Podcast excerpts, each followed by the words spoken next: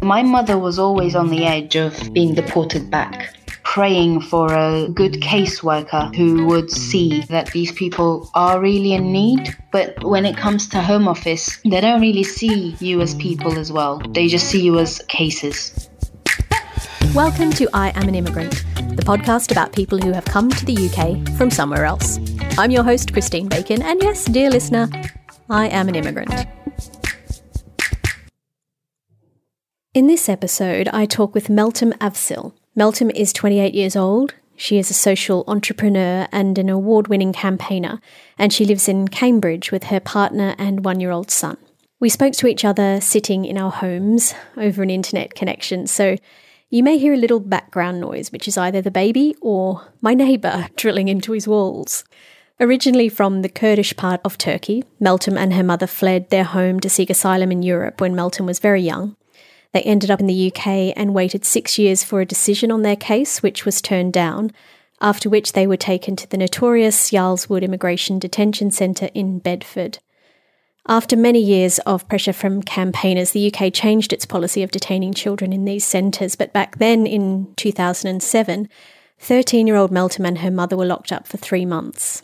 We didn't talk much about what happened during those three months because Meltem has talked about it extensively, and I've put a link to her TEDx talk in the show notes. We talked about what it's like being a child, trying to find her place in the world, and finding courage when it seems all is lost. I hope you enjoy this episode. My name is Meltem, and I am an immigrant. Great. Welcome to the show, Meltem. Do you identify with that term, immigrant? Immigrant, not so much, but refugee, yes. Um, because for me, immigrants are even people from Europe, you know, who can easily enter the country. They don't have to go through what people, uh, for example, from the Middle East uh, have to go through to taste a bit of freedom. So, do you still feel as as attached to your refugee identity as you did back then? Now it's how many years later? Uh, Fifteen uh, years later? Yeah, like something like that. well, I used to be ashamed of having that identity, especially as a very young person, a child basically, um, who's always faced, you know, oh, you can't have this because you're a refugee. You can't go there because you're a refugee. So at some point in my teenage years, I felt ashamed to be confined into one word basically, which people didn't look at in yeah, the best light how did that manifest itself? Did you try and hide your refugee status? Uh, you can never actually hide if you're a refugee or not because uh, there are certain things you have to go by legally as well and uh, in the society itself. But me feeling ashamed was more of a very like sinking feeling inside of me.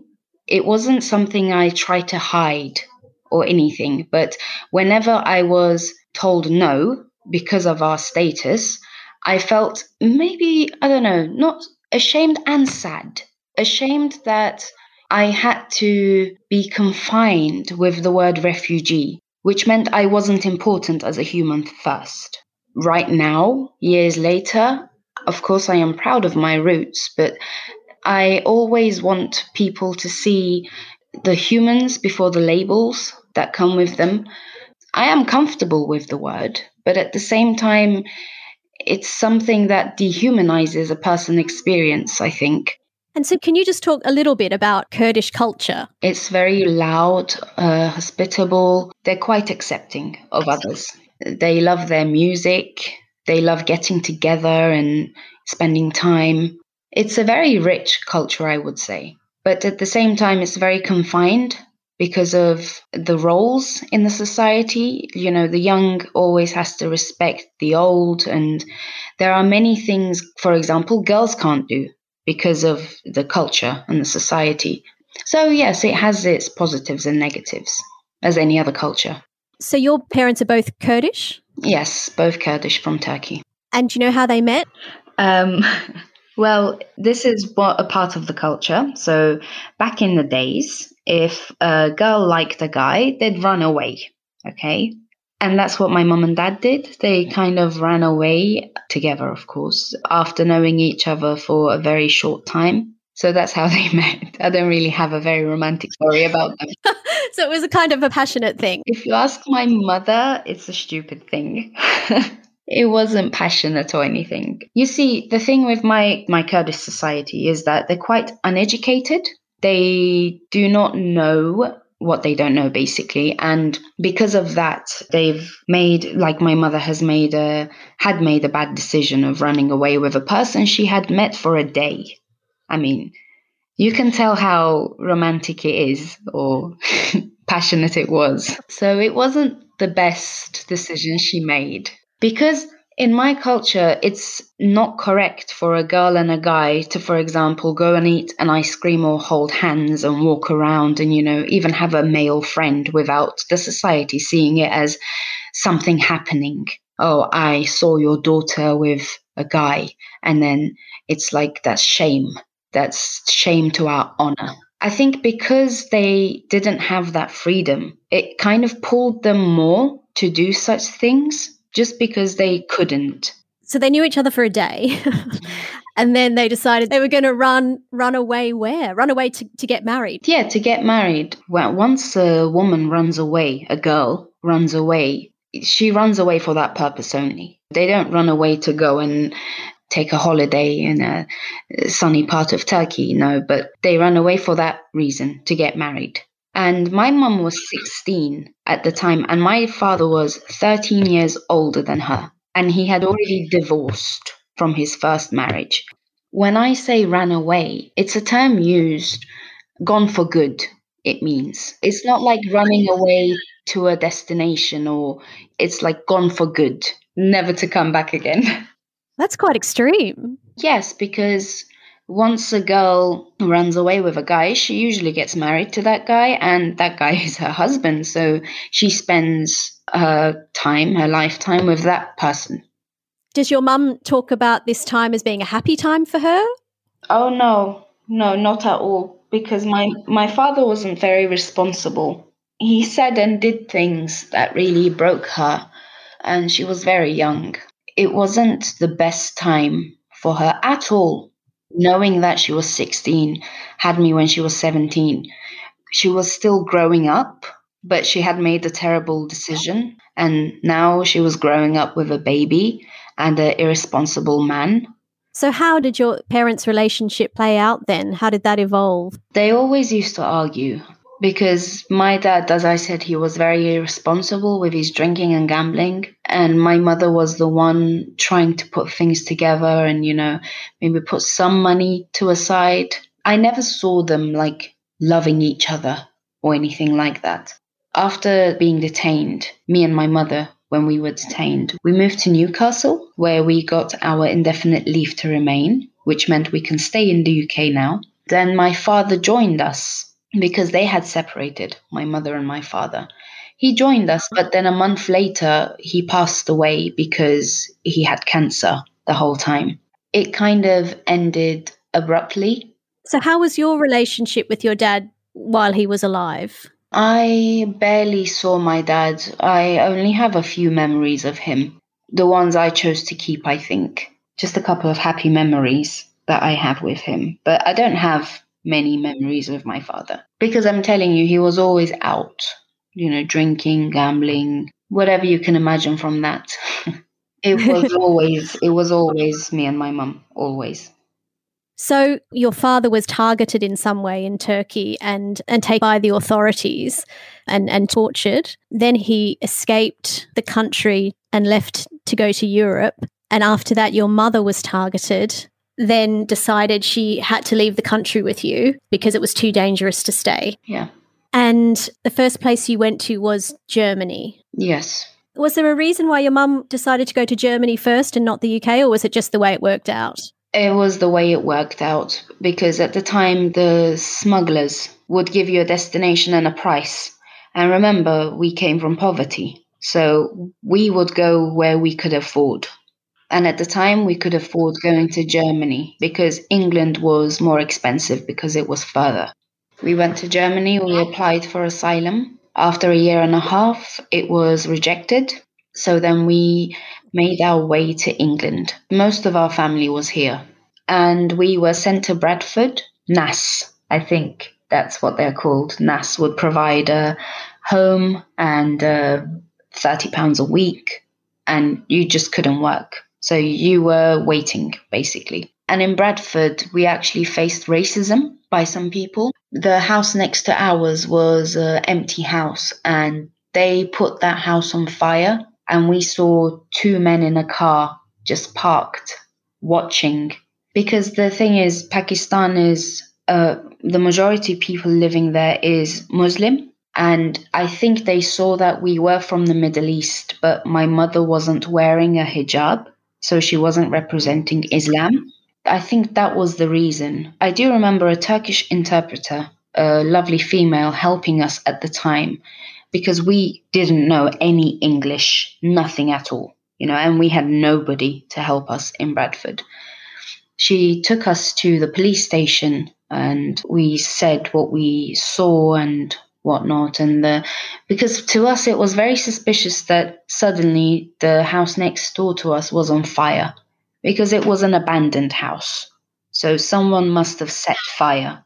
There was nothing that could have gone wrong in that house. So it was done on purpose which meant it was racism because we were completely new. And then from there we were sent to doncaster we lived there for six years straight. And it was, for me, it was one of my happy places because I made friends. I had started school, and, you know, it was the first place I stayed at for so long because in Germany I only stayed for a year and a half. The memories of Turkey, I hardly remember anything from there because I was so young. Um, when we came to England, Bradford, you know, that unfortunate event happened. And then Doncaster, I stayed for six years, so it meant something to me.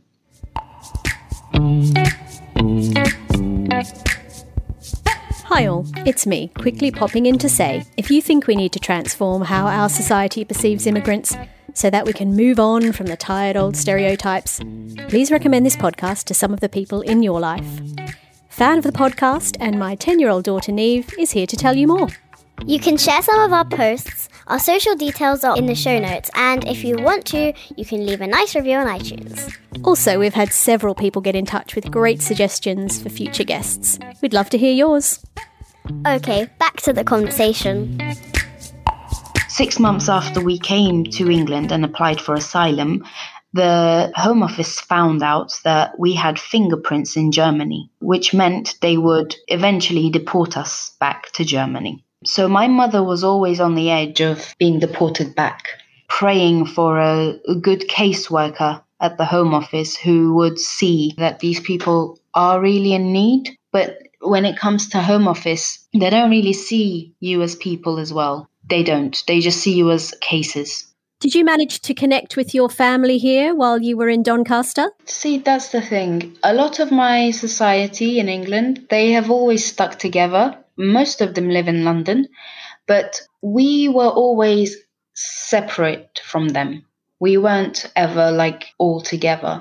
And as for my mother's, you know, sister, she would come to visit and all, and we would go and visit, but not so often. We were more in our own little world with our Turkish neighbors around us in Doncaster. And why do you think that was? Why do you think you didn't spend that much time with them? The thing is, there's something that's really horrible that happens. And it's horrible in the sense that it's something that shouldn't happen, which is from the people I know in my society. When refugees have their British passport, or their indefinite leave to remain. The asylum seekers that do not have a status yet is in a way a burden to them or not on their level. There is that thing about them being less than you. Many of these people, my family, all of them actually, they already had their British passports, their kids were born in the UK, most of them anyway. So for them, we were less than. And my father being irresponsible constantly, it kind of broke many people's trust within the society. And yeah, people didn't really look at us in a very friendly way, let's say. So you um, you were in Doncaster, and as you say, it was your happy place in a way, and you made some good memories, made some friends, had a community around you. Until this one day when you were 13, that you were taken to immigration detention with your mum. And prior to that, you had been told that your claim had been refused. On the day we were told that at 6 a.m. when they came to get us because they don't want anyone absconding. They don't want anyone running away. So they come at very, very early hours to catch you at home. So you weren't even informed until they came to the door that you had been refused after waiting six years for a response from the Home Office. Yeah, but they kind of expect you to know that because all those six years, you don't just sit down doing nothing. Your solicitor is always in contact with the Home Office. So you know, they know, but it's the way they do it that's bothersome. Like coming to someone's house, even if it's not owned by them or rented by them, at 6 a.m., 5 a.m. in the morning, eight huge immigration officers, all acting like there's been a crime in that scene. To me, that was very shocking. It traumatized me because I was 13 years old. It was 27th of August. I was in a bra. My best friend at the time was around. She was sleeping at mine. And as soon as I opened my eyes, that the knock was so loud that I'll never forget that knock ever in my life. One immigration officer, you know, one in the living room, mm-hmm. one at the back, one upstairs. Come on, hurry up, come on. You know, we don't have all day up, you know, treating you like dirt as if you've done something. And it, it's the way they do it that's really, really bad for people who've already come from trauma, who've already come from things that were unpleasing to them.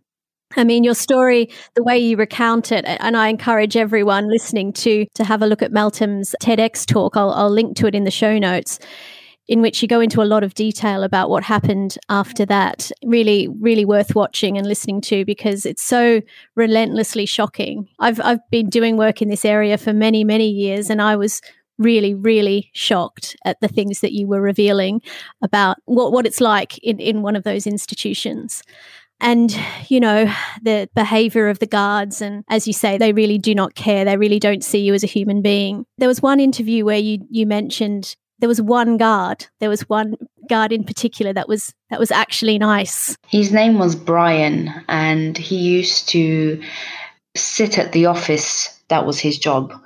And i used to go to the office at night whenever he was on shift just to have a conversation with him and that was the only guard that, you know, I would ask him, So, what did you do before this job? And he told me he was a butcher. And I would ask him, you know, ah, what's a butcher? Because at the time I didn't know what's a butcher, it's this, that, or how does it happen? So it was like a very light-hearted conversation. And he would always show me, you know, he would say to me, like, oh, you were you were on the newspaper again this week. You did well. And on my birthday, I received a lot of birthday cards from around the world because I was campaigning then. So people were getting to know about who I was, where I was, what was happening to me and my mother. And I opened one of the cards and it just wrote, Happy birthday, Meltem. Wish you all the best, blah, blah, blah. B. And I just knew it was Brian. It was from Brian. It had to be. And I took the card and he kind of gave me a wink because he knew he couldn't do that. I was just very happy that he was there because it was something good in something I saw as very bad. So it kind of shifted my way of thinking that, okay, they're not all very bad. And as a child, I think that was very important because it was a ray of hope, basically, for me. Hi, everyone. Before we continue, for context, I'm just going to include a short extract from Meltem's talk about what was happening at Yarl's Wood while she was there. Meanwhile, mom is constantly applying for bail and is rejected. But the fifth time, the judge says to her, You cannot prove that Meltem doesn't like being in here. I cannot prove that I don't like being in prison as a 13 year old. So I have to prove. Can I speak to the judge? No. Will he or she listen to me? No. So I go into the office and I ask for a razor. I go to my room, I lock my door, and I sit on the floor. Now, do I want to die? Of course not. but I have to prove. At one point, they did try and um, deport you. And you were on a plane, you were handcuffed with your mother. The guards had been very violent towards you both, lots of intimidation, threatening that if you don't shut up, we'll do this, that, and the other, we'll tie you up, etc., etc there was a guard on one side, a female and a male on the other side of me, and they had basically they were holding my legs and my arms down, and they didn't want me to move at all. The plane doors closed, and the plane started taxiing, and I just thought about everything that I did as a 13 year old, or that I had to do as a 13 year old, and it felt like nothing worked at all. So Looking out of the window, I said to myself, Do I really want to go? And my answer was no. And, you know, I would say it was a very divine moment for me because I asked God for a last bit of strength because prior to that, the journey was very draining mentally and physically. So I felt like I'm giving up. This is it. But then in that split second, looking out the window, I decided that I didn't want to go. I said, no, like, I don't want to go. Just give me some strength and I'll do the rest. And so I stood up and they were kicking me, punching me for me to sit back down. And I just wouldn't. And I started talking and screaming and telling people, you know, what these people were doing. And some people were recording, other, others were saying, take them off, take them off the plane. Some other people didn't even care that that was happening right in front of them. So I was very lucky that I found it in me to stand up and never to sit back down again. Do you remember what you said? I explained the situation. I said um, that I was 13 years old, that we had been detained for three months just because we're refugees. And I don't really remember what I said, but it was around those lines of explaining myself why I am just like any other person on that plane but my documents are different. And then at some point, the pilot said that you should be removed from the plane. Yes, but the pilot came out. he uh, he shouted at my mother. He said, "Shut up," because it must have been very stressful for him as well. Oh, come on, he's the pilot of a plane. Then he looked at me and he just he just stared at me for like five seconds straight. He didn't say anything at all, nothing. And he could have said, "Shut up" to me, and that was it from me. I wasn't going to, I couldn't have done anything else. But he didn't. He said, Bring the stairs, offload these passengers. And it felt like, you know, even this pilot was helping in that moment. So it wasn't just me. You know, something good was on my side that day. You've described in other interviews how you, you know, you've had different miracles that sort of helped change the course of of your fate.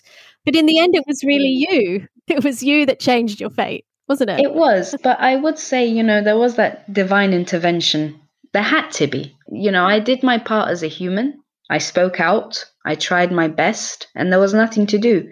And then people listened, and the pilot saw something. I don't know what he was thinking in that moment, looking at a 13 year old girl, eyes really red from all the crying and mouth very dry because I hadn't drank water in hours. So, you know, I would say there was some divine intervention. There had to be.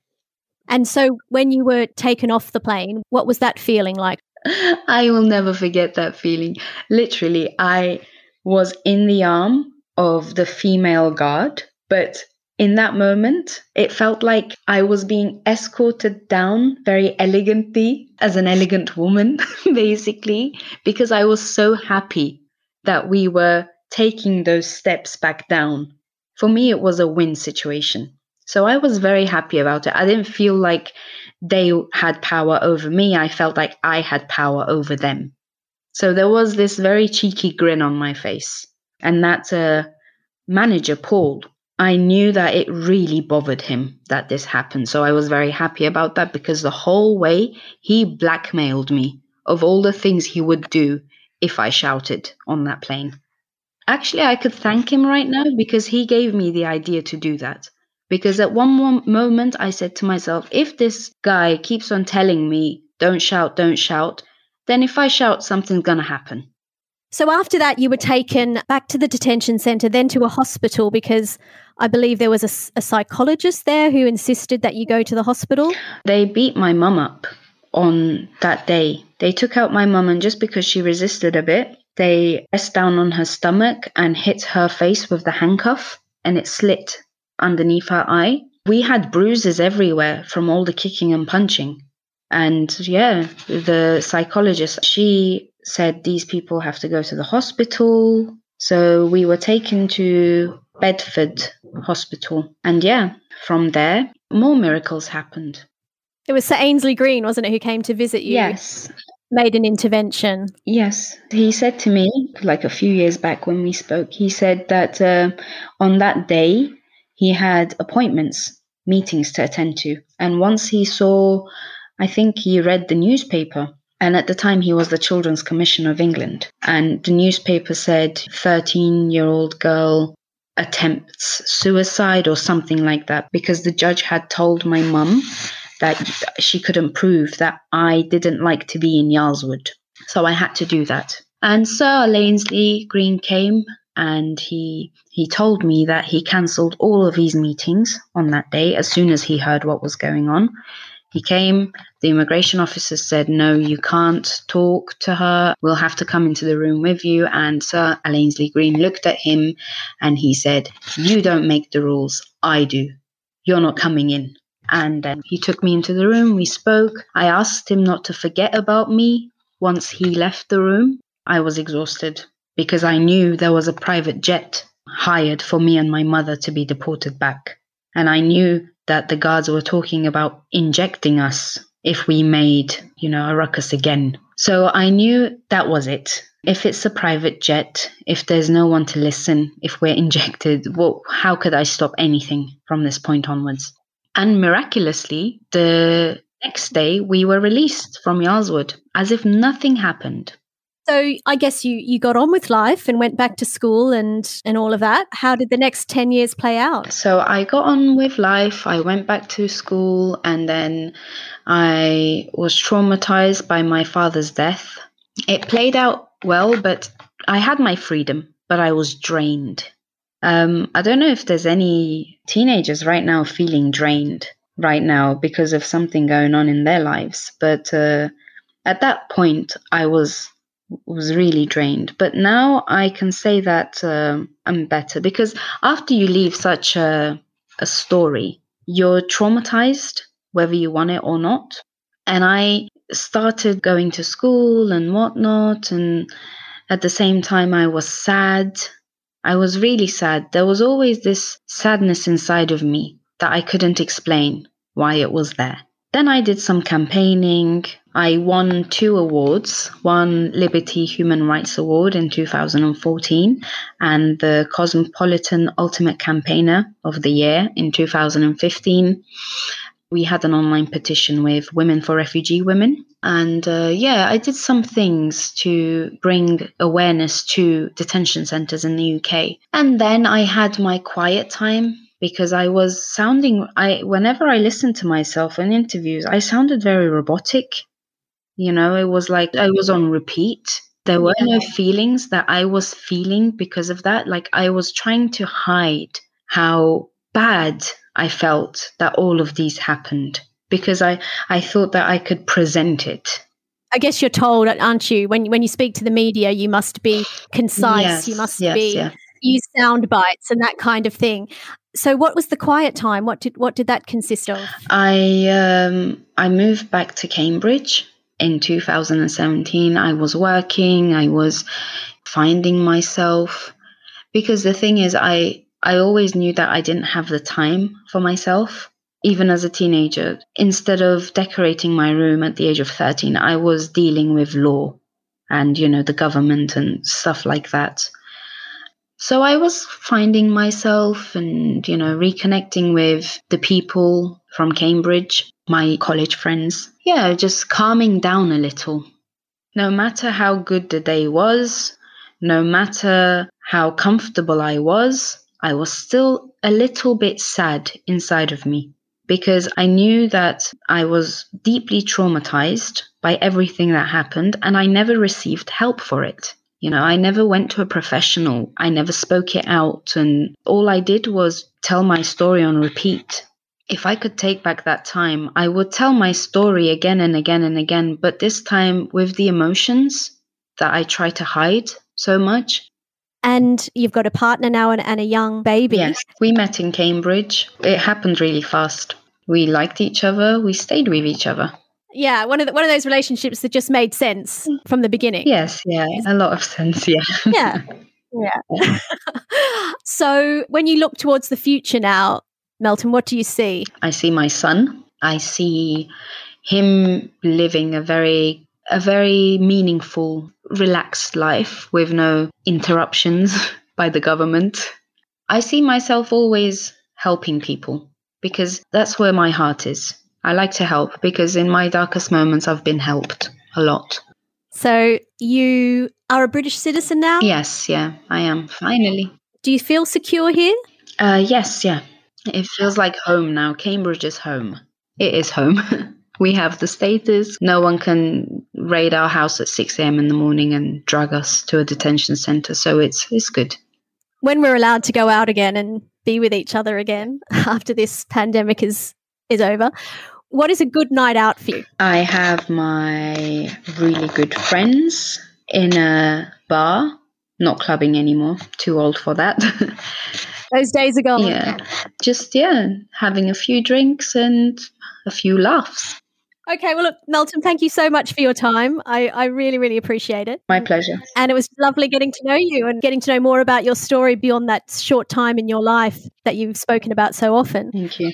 Thanks so much. Thank you, Christine. Um, it was a pleasure to be uh, on this show and uh, on this podcast, and I, I enjoyed it a lot. And I got to speak about some things I never spoke of, so that was new for me. But thank you. Thank you very much. Thanks so much to Meltem. That image of her at 13 resisting her deportation from the UK and managing, despite the overwhelming odds, to stand her ground and essentially save her life and her mother's will stay with me for a really long time. As I mentioned in the intro, do watch Meltem's TEDx talk about that time in her life. Also, Meltem has asked if I could share a petition with you, which you can find in the show notes. Later this year, the UK government is planning to open a new immigration detention centre in Durham exclusively for women, and you can add your voice to the growing opposition to that. You've been listening to I Am an Immigrant, produced by me, Christine Bacon, and edited by Helen Clapp. Support for this podcast comes from the Paul Hamlyn Foundation, and it is an Ice and Fire Theatre production. We'll be in your feed every week with a new conversation. Subscribe to our social channels for updates. Thanks for listening and catch you later.